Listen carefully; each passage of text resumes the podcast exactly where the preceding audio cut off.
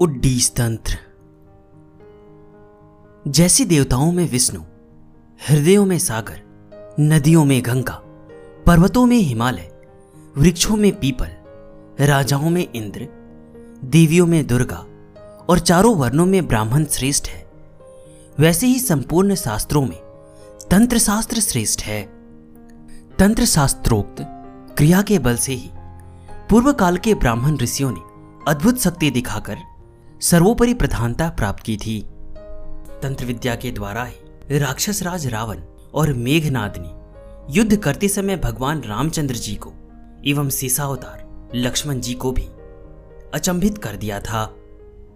इसी विद्या के बल से राक्षस रणभूमि में युद्ध करते करते अदृश्य हो जाते और फिर सहसा आकाश मार्ग से शस्त्र बरसाते थे। जिस समय घोर संकट प्राप्त होता था, तभी मेघनाद इस विद्या की आराधना किया करता था। तंत्र बल से ही वह इंद्रजीत कहलाया है जिस समय निकुंभिला नामक देवालय में बैठ हवन कर रहा था। तभी विभीषण ने आकर रामचंद्र और लक्ष्मण जी से कहा कि, हे भगवान, मेघनाद का यह अनुष्ठान पूर्ण रीति से हो गया तो वह फिर मारने से नहीं मरेगा। इस कारण निकुंभिला नामक देवालय में इसके अनुष्ठान को भंग कीजिए।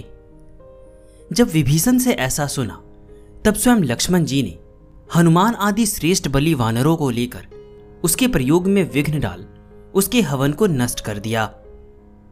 इत्यादि अनेक तंत्र विद्या के अनुपम प्रभावशाली प्रयोगों का वर्णन वाल्मीकि रामायण और महाभारत आदि पुराणों में पाया जाता है। पुराणों के अतिरिक्त स्वयं अथर्ववेद जो चारों वेदों के बीच में है, वह तंत्र विद्या का साक्षी स्वरूप है। उसमें तंत्र विद्या के मारन मोहन, वसीकरण आदि प्रयोग, वैदिक विधान से वर्णित है। परंतु समय के प्रभाव से इस विद्या की गति को मनुष्यगण भूल गए हैं और घृणा से इसकी ओर देखते हैं। यही नहीं वरण इस विद्या को मूर्खों की माया कहते नहीं लजाते हैं। स्वयं वेद रूपी भगवान, जिसकी भीत है, आज उस विद्या की ऐसी हीन दशा दृष्टि आती है। हाँ कली तेरी माया अपार है।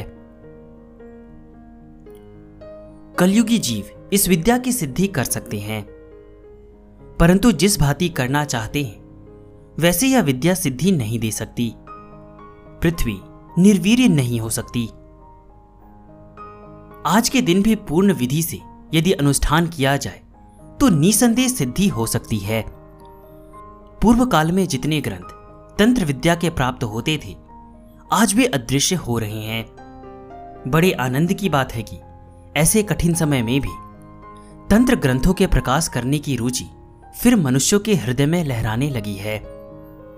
उसी से जहाँ तहां विद्वानों द्वारा खोज कराकर यंत्रधीशों ने तंत्र के अनेक ग्रंथ प्रकाशित किए हैं और कर रहे हैं। पाठकगण तंत्र की सिद्धि कहीं नहीं गई, वरन तंत्र सिद्धि की अभिलाषा करने वाले ही नहीं है।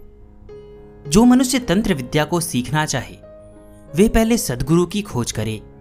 खोज करने से क्या नहीं मिल सकता है? सदगुरु के प्राप्त होने पर उनसे दीक्षित हो। उनके बताए मार्ग का अनुसरण करने पर सिद्धि प्राप्त करना दुर्लभ नहीं है। यह उड्डीस तंत्र संपूर्ण तांत्रिकों का परम शास्त्र स्वरूप है। स्वयं शिव जी ने कहा है कि जो मनुष्य उड्डीस तंत्र को नहीं जानता है वह दूसरों पर क्रोध करके क्या कर सकेगा? इस उड्डीस तंत्र के प्रतापशाली प्रयोगों के द्वारा कार्य करके मेरु पर्वत को चलायमान कर सकता है। वह सागरों को पृथ्वी में लय कर सकता है।